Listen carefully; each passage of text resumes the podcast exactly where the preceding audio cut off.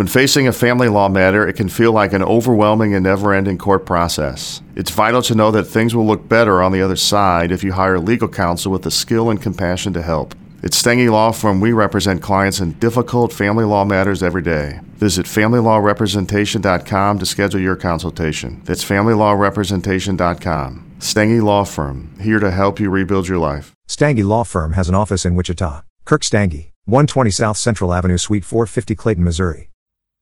Will Lantry succeed in creating an army of living dead? Ray Bradbury, today on the Classic Tales podcast.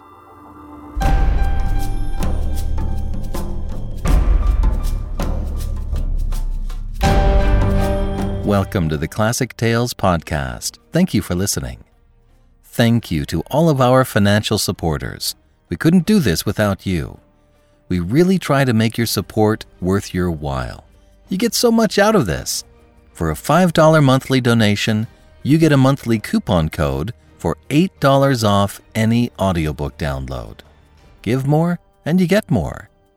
It kind of cracks open the website for you so you can easily build out your classic audiobook library.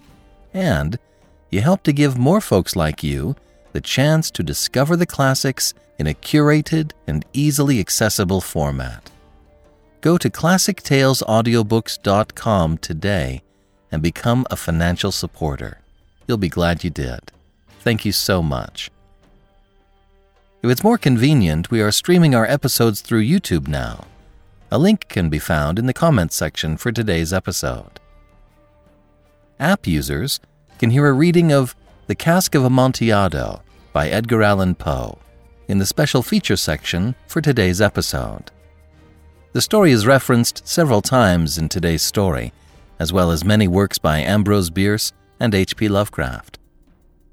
Today's story was originally released in the summer issue of Planet Stories in 1948. Last week, William Lantry awoke from his coffin in a graveyard.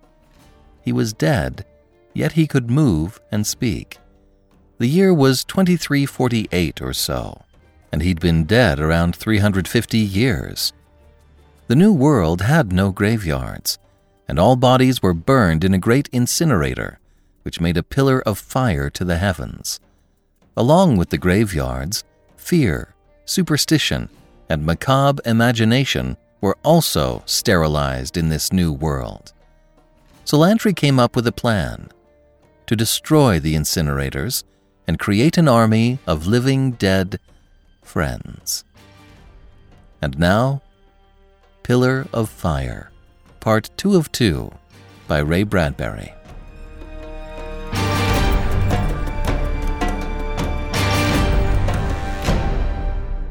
It was like the 4th of July, the biggest damned firecracker of them all. The Scienceport incinerator split down the middle and flew apart. It made a thousand small explosions that ended with a greater one. It fell upon the town and crushed houses and burned trees. It woke people from sleep and then put them to sleep again, forever, an instant later. William Lantry, sitting in a beetle that was not his own, tuned idly to a station on the audio dial. The collapse of the incinerator had killed some 400 people. Many had been caught in flattened houses, others struck by flying metal. A temporary morgue was being set up at an address was given. Lantry noted it with a pad and pencil. He could go on this way, he thought, from town to town, from country to country, destroying the burners, the pillars of fire, until the whole clean, magnificent framework of flame and cauterization was tumbled. He made a fair estimate. Each explosion averaged 500 dead. He could work that up to a hundred thousand in no time. He pressed the floor stud of the Beetle. Smiling, he drove off through the dark streets of the city. The city coroner had requisitioned an old warehouse. From midnight until four in the morning, The gray beetles hissed down the rain shiny streets, turned in, and the bodies were laid out on the cold concrete floors with white sheets over them. It was a continuous flow until about 4:30. Then it stopped. There were about 200 bodies there, white and cold. The bodies were left alone. Nobody stayed behind to tend them. There was no use tending the dead. It was a useless procedure. The dead could take care of themselves. About five o'clock, with a touch of dawn in the east, the first trickle of relatives arrived to identify their sons or their fathers, or their mothers or their uncles. The people moved quickly into the warehouse, made the identification, moved quickly out again. By six o'clock, with the sky still lighter in the east, this trickle had passed on also. William Lantry walked across the wide, wet street and entered the warehouse. He held a piece of blue chalk in one hand. He walked by the coroner who stood in the entranceway talking to two others. Drive the bodies to the incinerator in Mellontown tomorrow. The voices faded. Lantry moved, his feet echoing faintly on the cool concrete. A wave of sourceless relief came to him as he walked among the shrouded figures. He was among his own, and, better than that, by God, he had created these. He had made them dead. He had procured for himself a vast number of recumbent friends. Was the coroner watching? Lantry turned his head. No. The warehouse was calm and quiet and shadowed in the dark morning.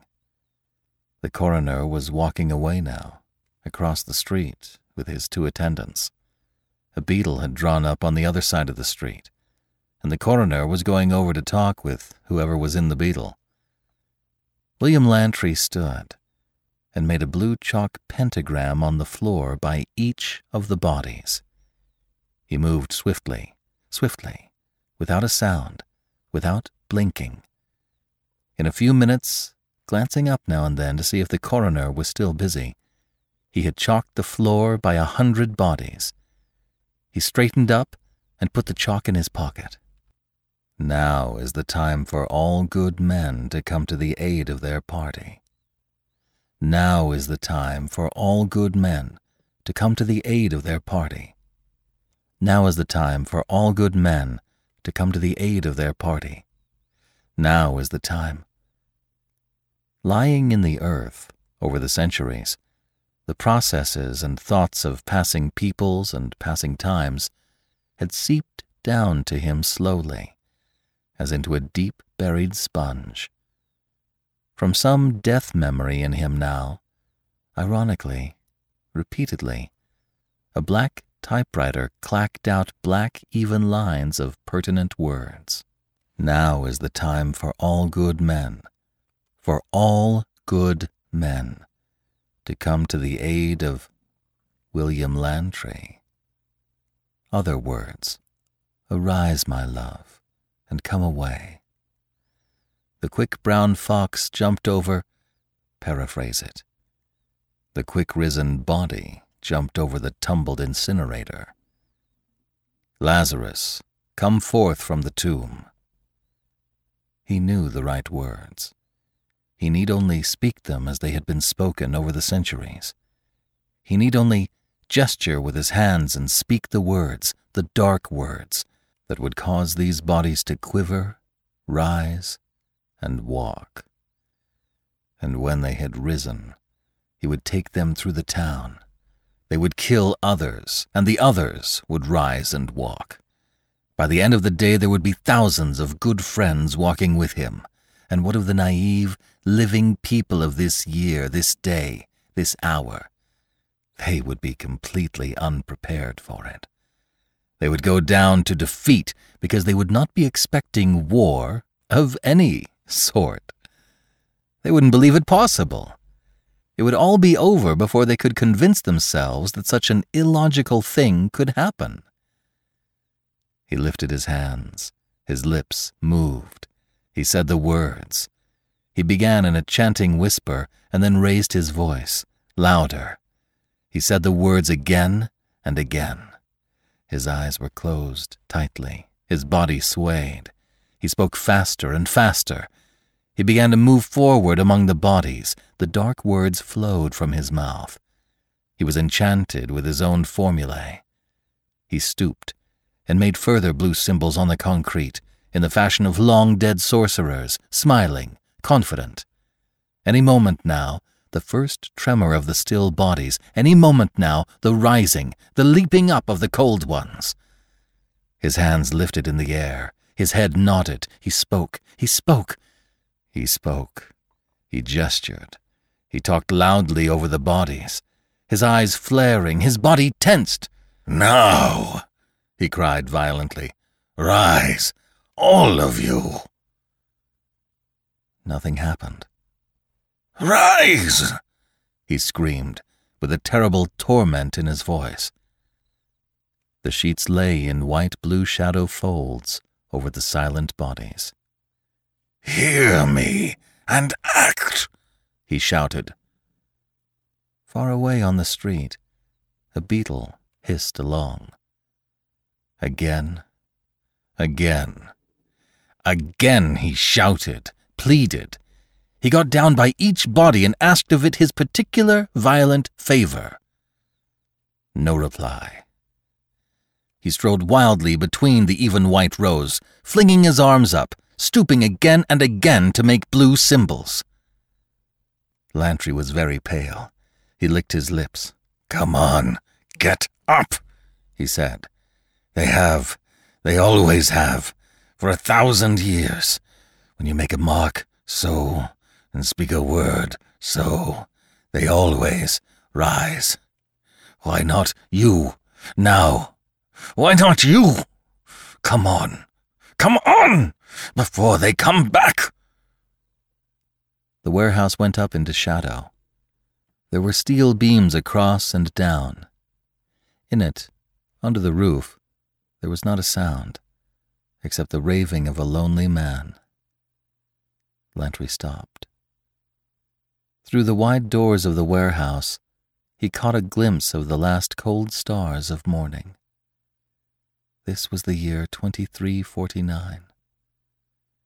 His eyes grew cold, and his hands fell to his sides. He did not move. Once upon a time, people shuddered when they heard the wind about the house. Once people raised crucifixes and wolfbane, and believed in walking dead and bats and loping white wolves. And as long as they believed, then so long did the dead, the bats, the loping wolves exist. The mind gave birth and reality to them.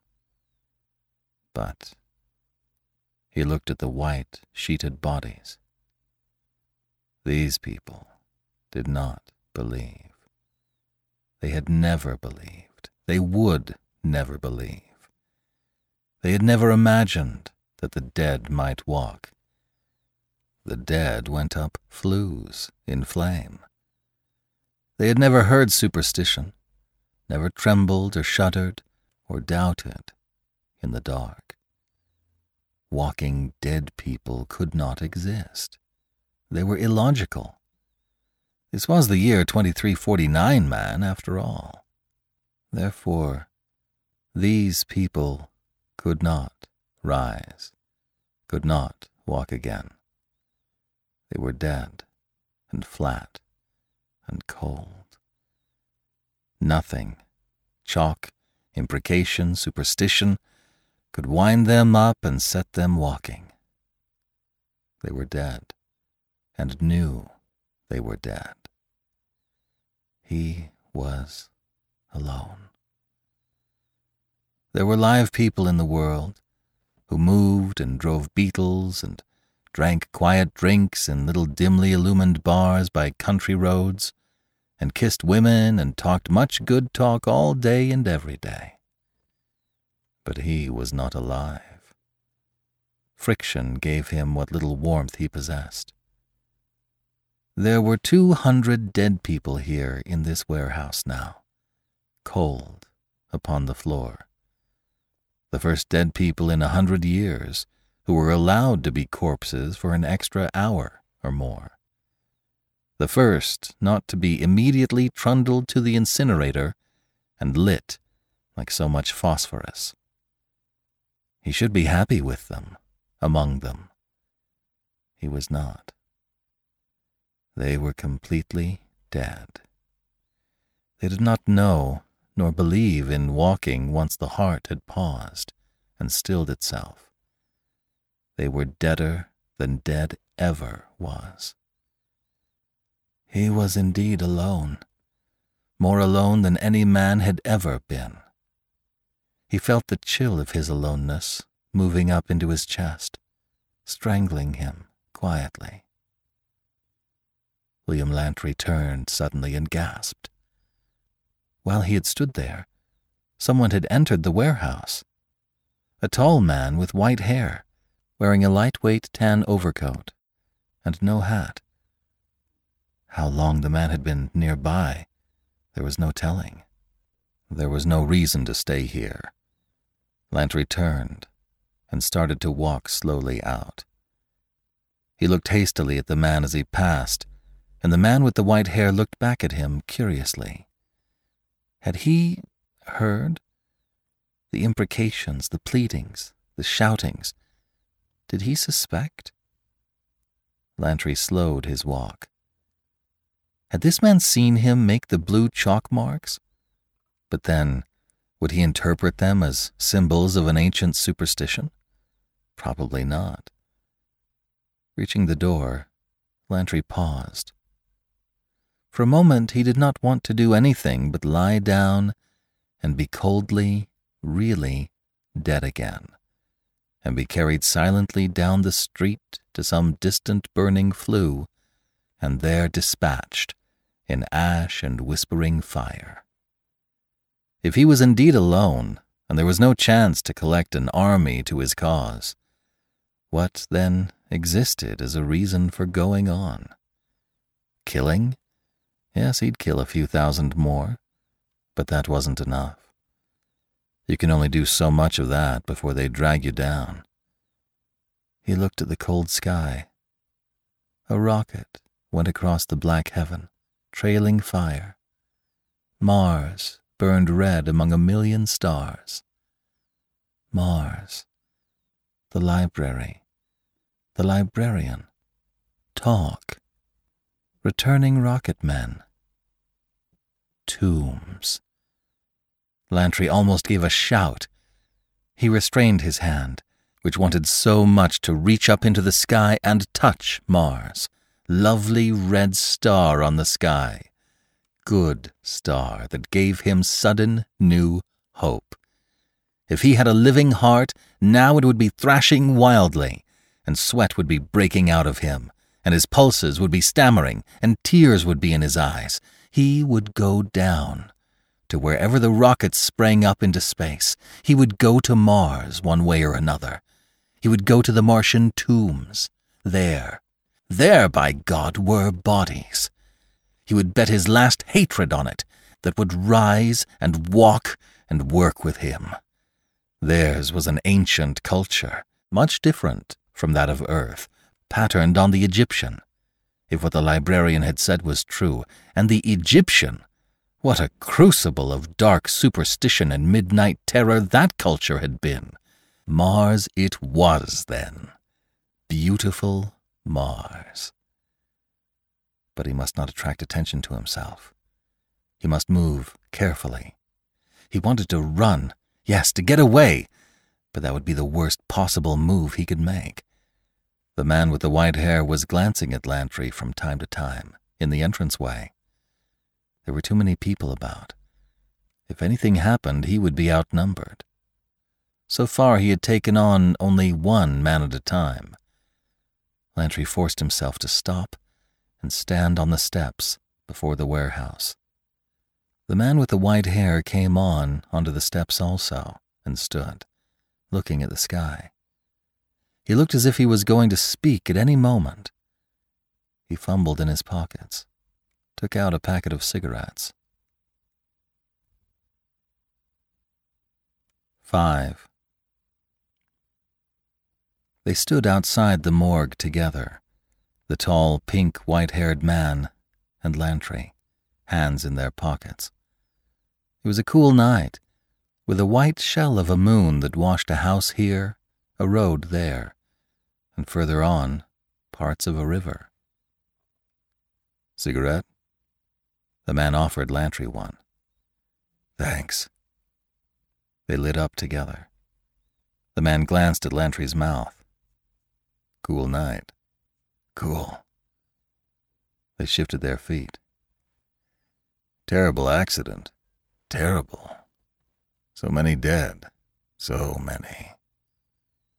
Lantry felt himself some sort of delicate weight upon a scale. The other man did not seem to be looking at him, but rather listening and feeling toward him. There was a feathery balance here that made for vast discomfort. He wanted to move away and get out from under this balancing, weighing. The tall, white haired man said, My name's McClure. Did you have any friends inside? asked Lantry. No. A casual acquaintance. Awful accident. Awful. They balanced each other. A beetle hissed by on the road with its seventeen tires whirling quietly. The moon showed a little town further over in the Black Hills. I say, said the man McClure. Yes. Could you answer me a question? Be glad to. He loosened the knife in his coat pocket, ready. Is your name Lantry? asked the man at last. Yes. William Lantry? Yes. Then you're the man who came out of the Salem graveyard day before yesterday, aren't you? Yes. Good Lord. I'm glad to meet you, Lantry. We've been trying to find you for the past 24 hours. The man seized his hand, pumped it, slapped him on the back. What? What? said Lantry. Good Lord, man, why did you run off? Do you realize what an instance this is? We want to talk to you. McClure was smiling, glowing. Another handshake, another slap. I thought it was you. The man is mad, thought Lantry. Absolutely mad. Here I've toppled his incinerators, killed people, and he's shaking my hand. Mad. Mad. Will you come along to the hall? said the man, taking his elbow. What hall? Lantry stepped back. The Science Hall, of course. It isn't every year we get a real case of suspended animation. In small animals, yes, but in a man? Hardly. Will you come? What's the act? demanded Lantry, glaring. What's all this talk? My dear fellow, what do you mean? The man was stunned. Never mind. Is that the only reason you want to see me? What other reason would there be, Mr. Lantry? You don't know how glad I am to see you. He almost did a little dance. I suspected. When we were in there together, you being so pale and all, and then the way you smoked your cigarette.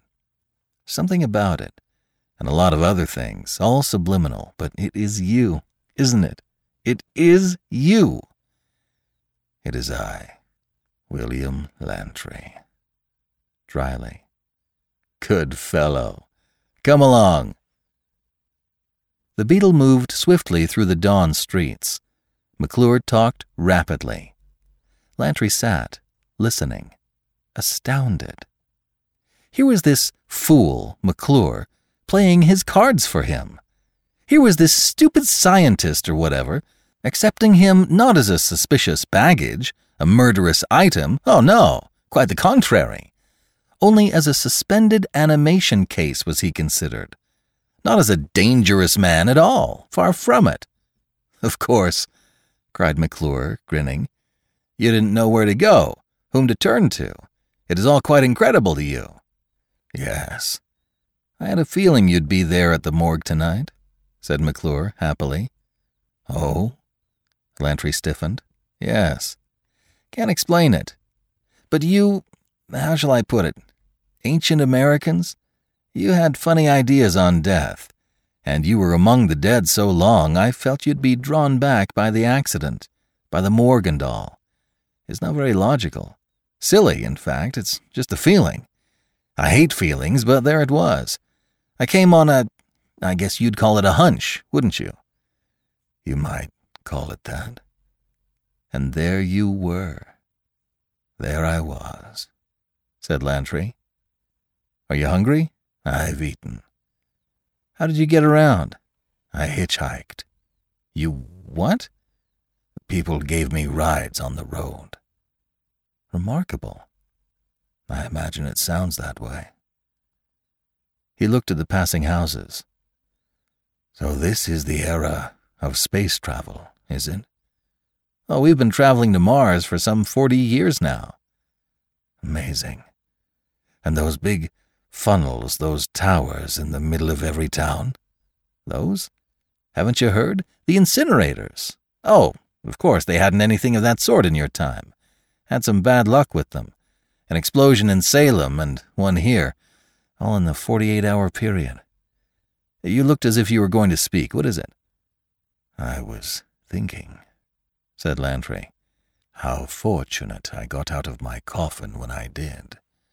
I might well have been thrown into one of your incinerators and burned up. That would have been terrible, wouldn't it have? Quite. Lantry toyed with the dials on the Beetle dash. He wouldn't go to Mars. His plans were changed. If this fool simply refused to recognize an act of violence when he stumbled upon it, then let him be a fool. If they didn't connect the two explosions with the man from the tomb, all well and good. Let them go on deluding themselves. If they couldn't imagine someone being mean and nasty and murderous, heaven help them. He rubbed his hands with satisfaction. No, no. No Martian trip for you as yet, Lantry lad. First, we'll see what can be done boring from the inside. Plenty of time.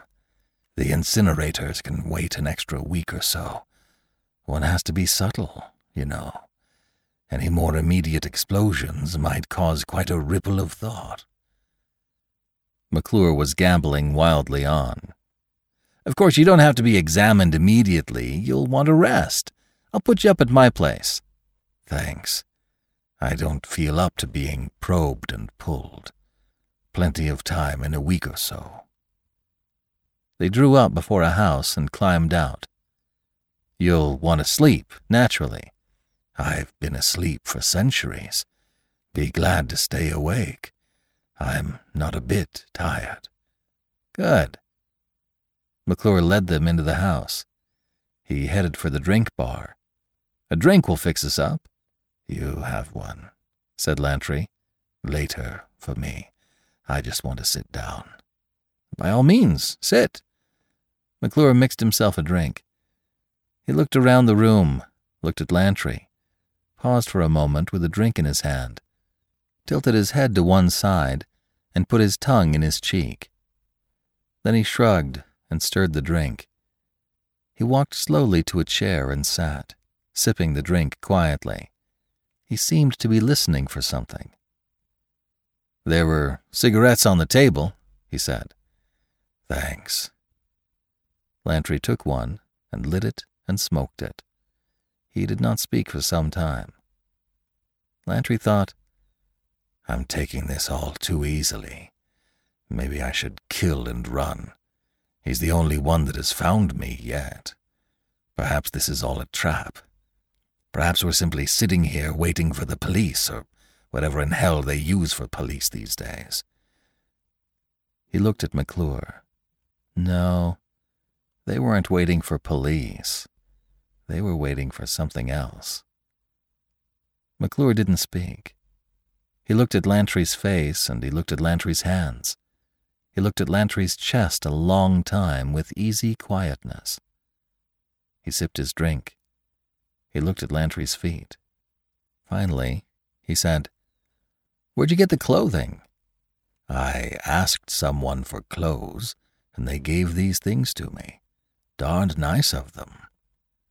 You find that's how we are in this world. All you have to do is ask. McClure shut up again. His eyes moved. Only his eyes, and nothing else. Once or twice he lifted his drink. A little clock ticked somewhere in the distance. Tell me about yourself, Mr. Lantry. Nothing much to tell. You're modest. Hardly. You know about the past. I know nothing of the future, or I should say, today, and day before yesterday. You don't learn much in a coffin. McClure did not speak. He suddenly sat forward in his chair, and then leaned back and shook his head. They'll never suspect me, thought Lantry. They aren't suspicious. They simply can't believe in a dead man walking. Therefore, I'll be safe. I'll keep putting off the physical checkup. They're polite. They won't force me.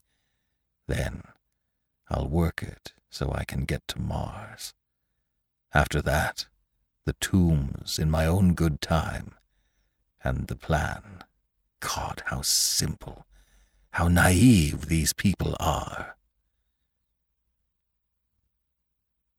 McClure sat across the room for five minutes.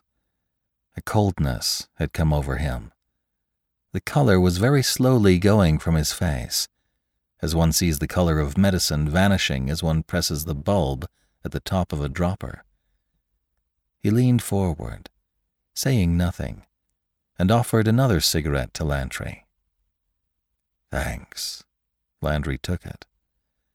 McClure sat deeply back into his easy chair, his knees folded one over the other. He did not look at Lantry, and yet, somehow, did. The feeling of weighing and balancing returned. McClure was like a tall, thin master of hounds listening for something that nobody else could hear.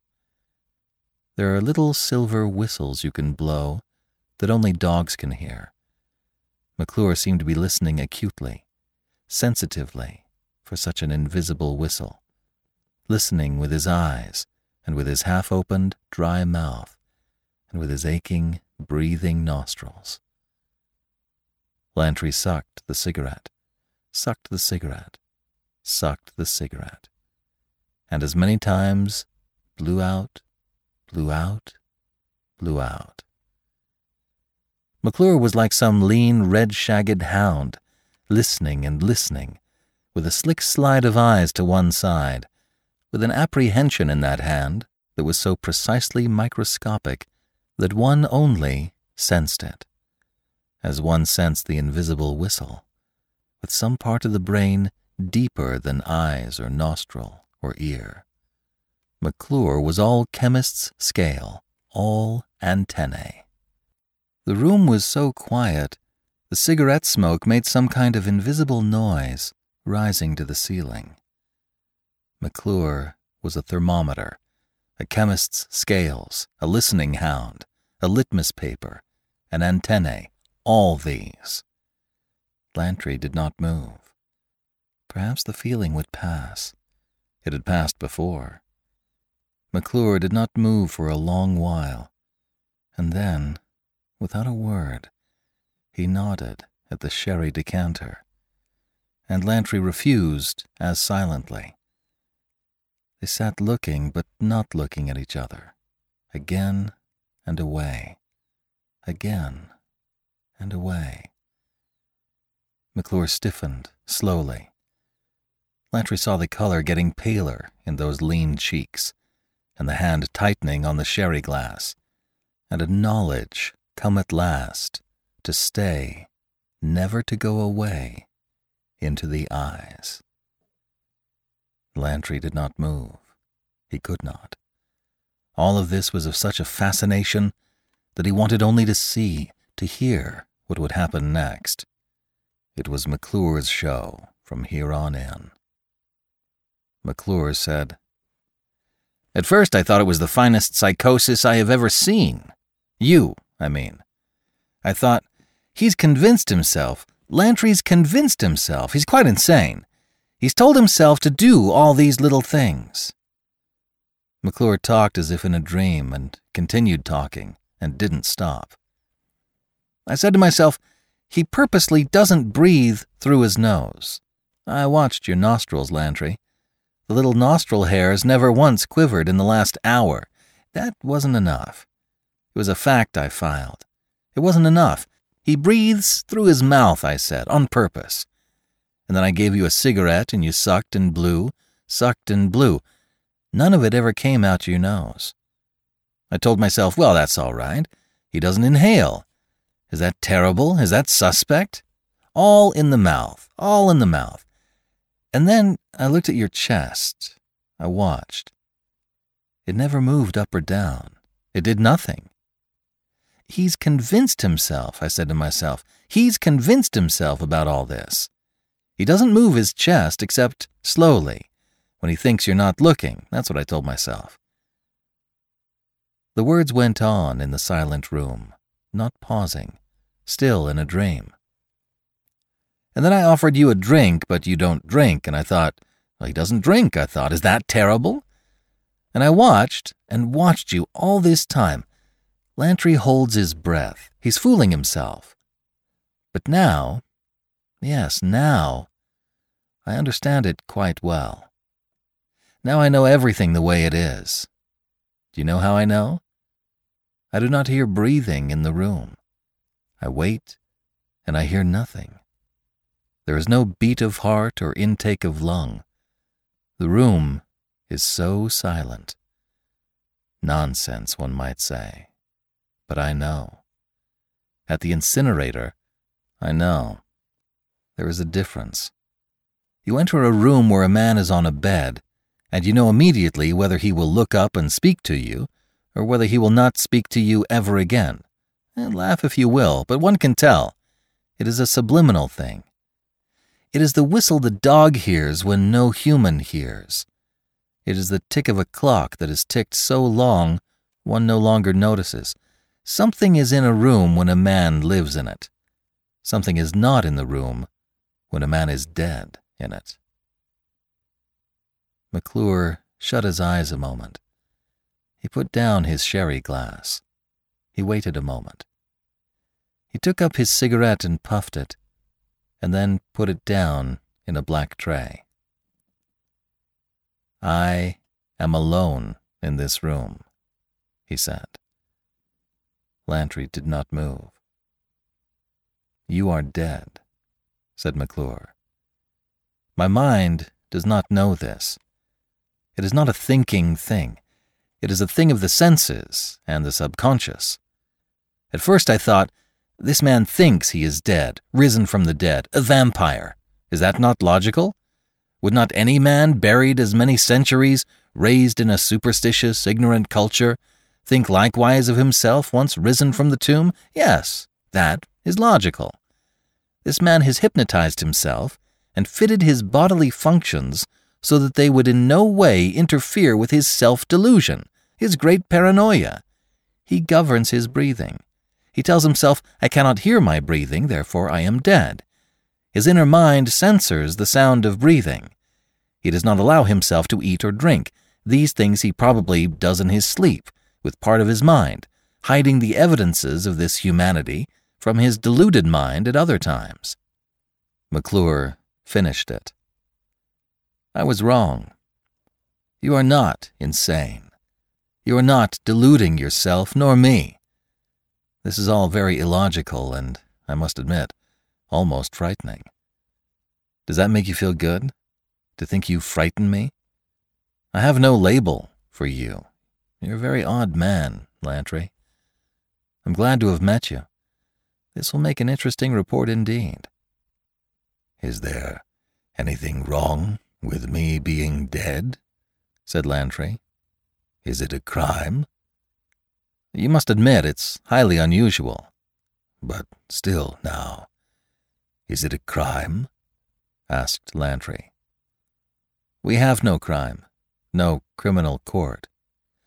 We want to examine you naturally, to find out how you have happened.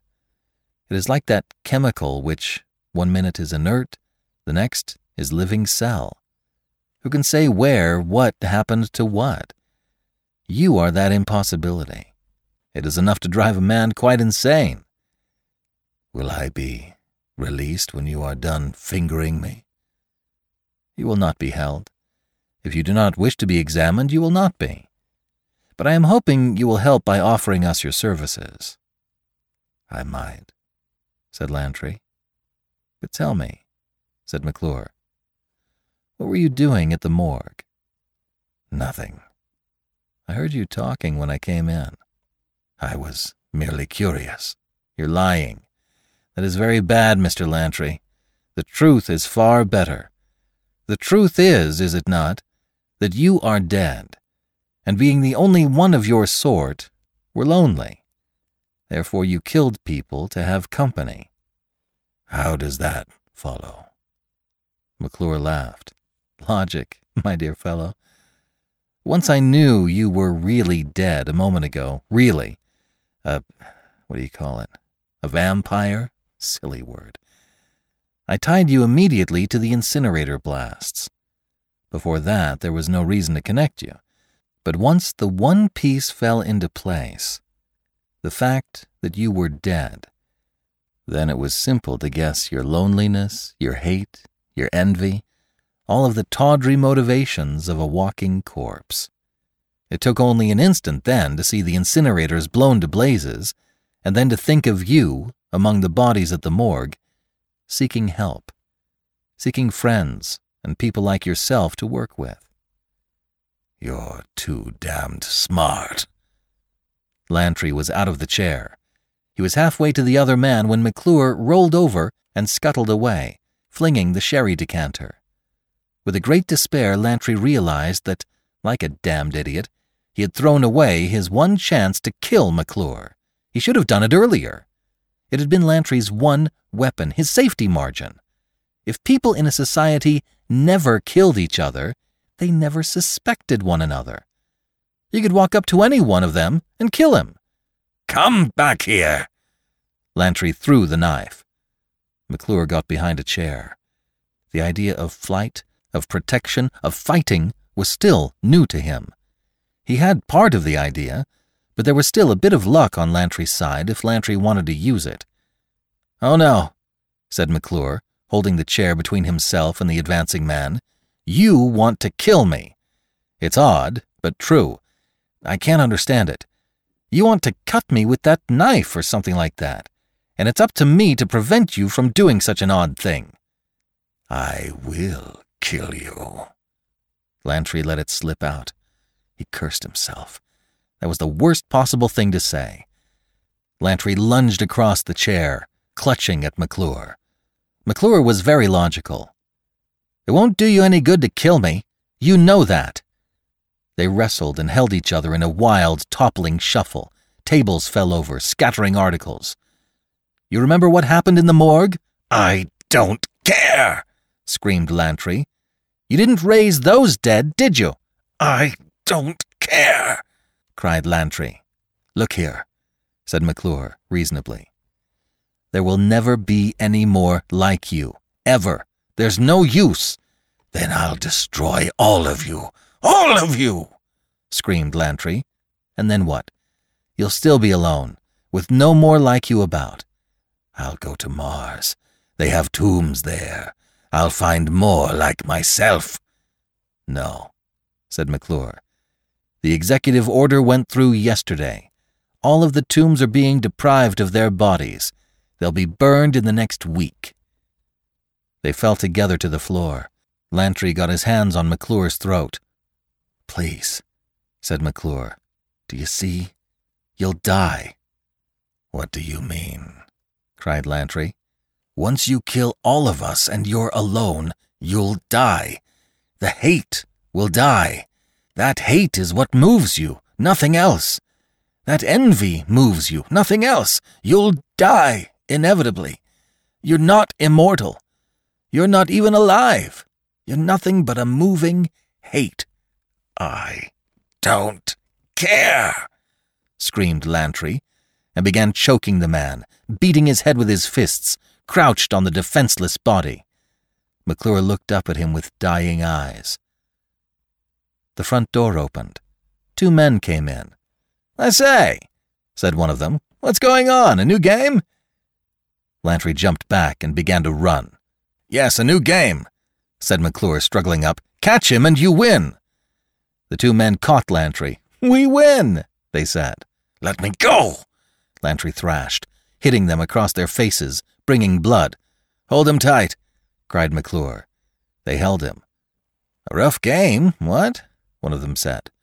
What do we do now? The beetle hissed along the shining road. Rain fell out of the sky, and a wind ripped at the dark green wet trees. In the beetle, his hands on the half wheel, McClure was talking. His voice was a susurrant, a whispering, a hypnotic thing. The two other men sat in the back seat. Lantry sat, or rather lay, in the front seat, his head back, his eyes faintly open, the glowing green light of the dash dials showing on his cheeks. His mouth was relaxed. He did not speak. McClure talked quietly and logically about life and moving, about death and not moving, about the sun and the great sun incinerator, about the emptied tomb yard, about hatred, and how hate lived and made a clay man live and move, and how illogical it all was. It all was. It all was. One was dead, was dead, was dead. That was all, all all. One did not try to be otherwise. The car whispered on the moving road. The rain spatted gently on the windshield. The men in the back seat conversed quietly. Where were they going? Going. To the incinerator, of course. Cigarette smoke moved slowly up on the air, curling and tying into itself in gray loops and spirals. One was dead and must accept it. Lantry did not move. He was a marionette, the strings cut. There was only a tiny hatred in his heart, and his eyes, like twin coals, feeble, glowing, fading. I am Poe, he thought. I am all that is left of Edgar Allan Poe, and I am all that is left of Ambrose Bierce, and all that is left of a man named Lovecraft. I am a grey night bat with sharp teeth, and I am a square black monolith monster. I am Osiris and Baal and Set. I am the Necronomicon, the Book of the Dead. I am the house of Usher, falling into flame. I am the Red Death. I am the man mortared into the catacomb with a cask of Amontillado. I am a dancing skeleton. I am a coffin, a shroud, a lightning bolt reflected in an old house window. I am an autumn empty tree. I am a rapping flinging shutter. I am a yellowed volume turned by a claw hand. I am an organ played in an attic at midnight. I am a mask, a skull mask behind an oak tree on the last day of October. I am a poison apple, bobbling in a water tub for child noses to bump at, for child teeth to snap. I am a black candle lighted before an inverted cross. I am a coffin lid, a sheet with eyes, a footstep on a black stairwell. I am Dunsany and Machen, and I am the legend of Sleepy Hollow. I am the monkey's paw and I am the phantom rickshaw. I am the cat and the canary, the gorilla, the bat. I am the ghost of Hamlet's father on the castle wall. All of these things am I. And now these last things will be burned. While I lived, they still lived.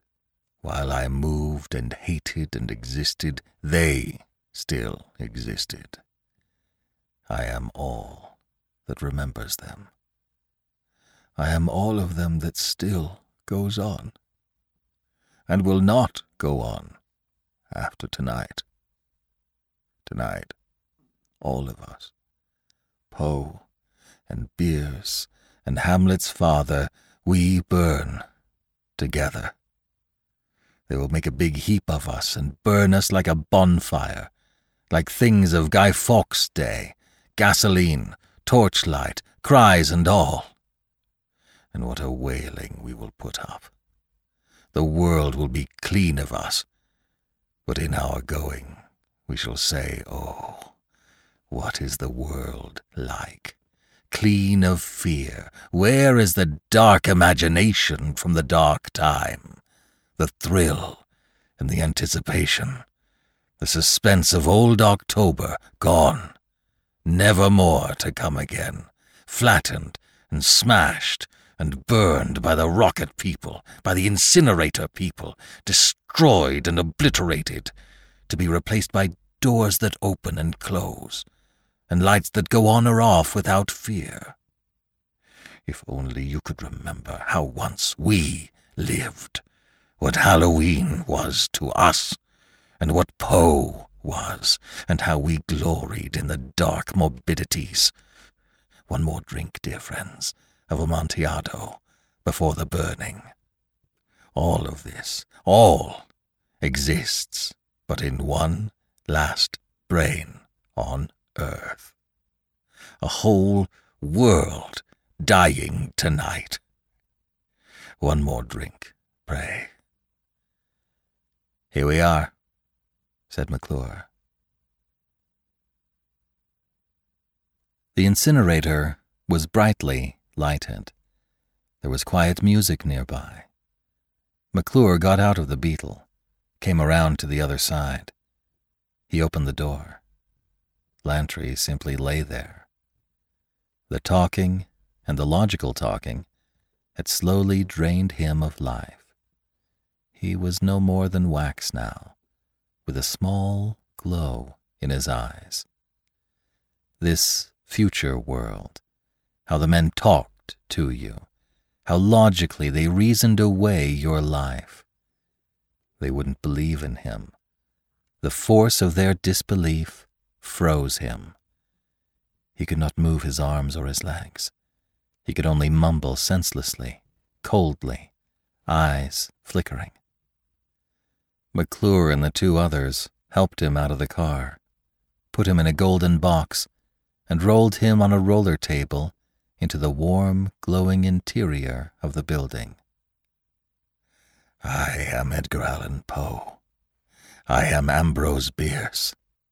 I am Halloween. I am a coffin, a shroud, a monkey's paw, a phantom, a vampire. Yes, yes, said McClure quietly over him. I know, I know. The table glided. The walls swung over him and by him. The music played. You are dead. You are logically dead. I am Usher. I am the maelstrom. I am the manuscript found in a bottle. I am the pit. And I am the pendulum. I am the telltale heart. I am the raven nevermore. Nevermore.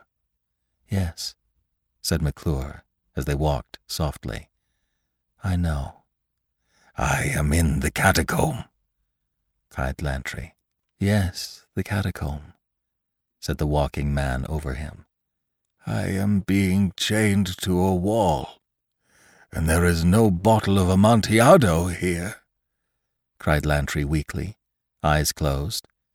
Yes, someone said. There was movement. The flame door opened. Now, someone is mortaring up the cell, closing me in. Yes, I know. The golden box slid into the flame lock. I am being walled in. A very good joke indeed. Let us be gone. A wild scream and much laughter. We know. We understand. The inner flame lock opened. The golden coffin shot forth into flame. For the love of God, Montresor! For the love of God!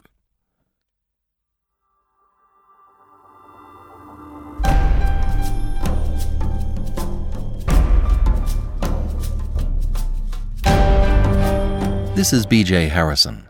I hope you've enjoyed this unabridged production of Pillar of Fire, Part 2 of 2 by Ray Bradbury. If you have enjoyed this book, please visit our website at classictalesaudiobooks.com and sign up to be a financial supporter. Donate $5 a month and get a monthly coupon code for $8 off any audiobook. You'll be glad you did. Thank you for joining me today and allowing classic literature to awaken your better self. Please join me every week, and we'll rediscover the greatest stories ever put to paper.